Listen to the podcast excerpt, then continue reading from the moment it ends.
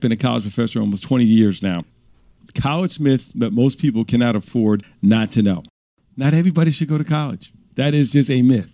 You go to college if you need to go to college.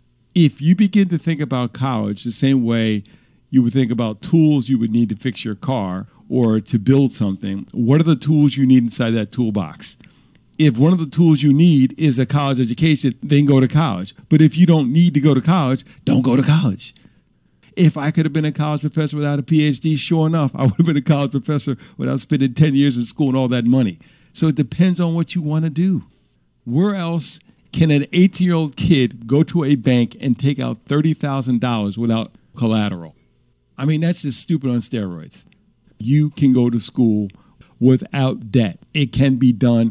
Forget everybody else is telling you that you have to take out a student loan.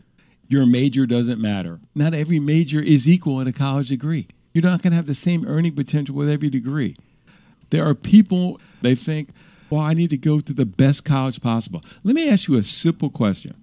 The last time you went to a doctor or dentist, did you ask them or did you know where they went to school?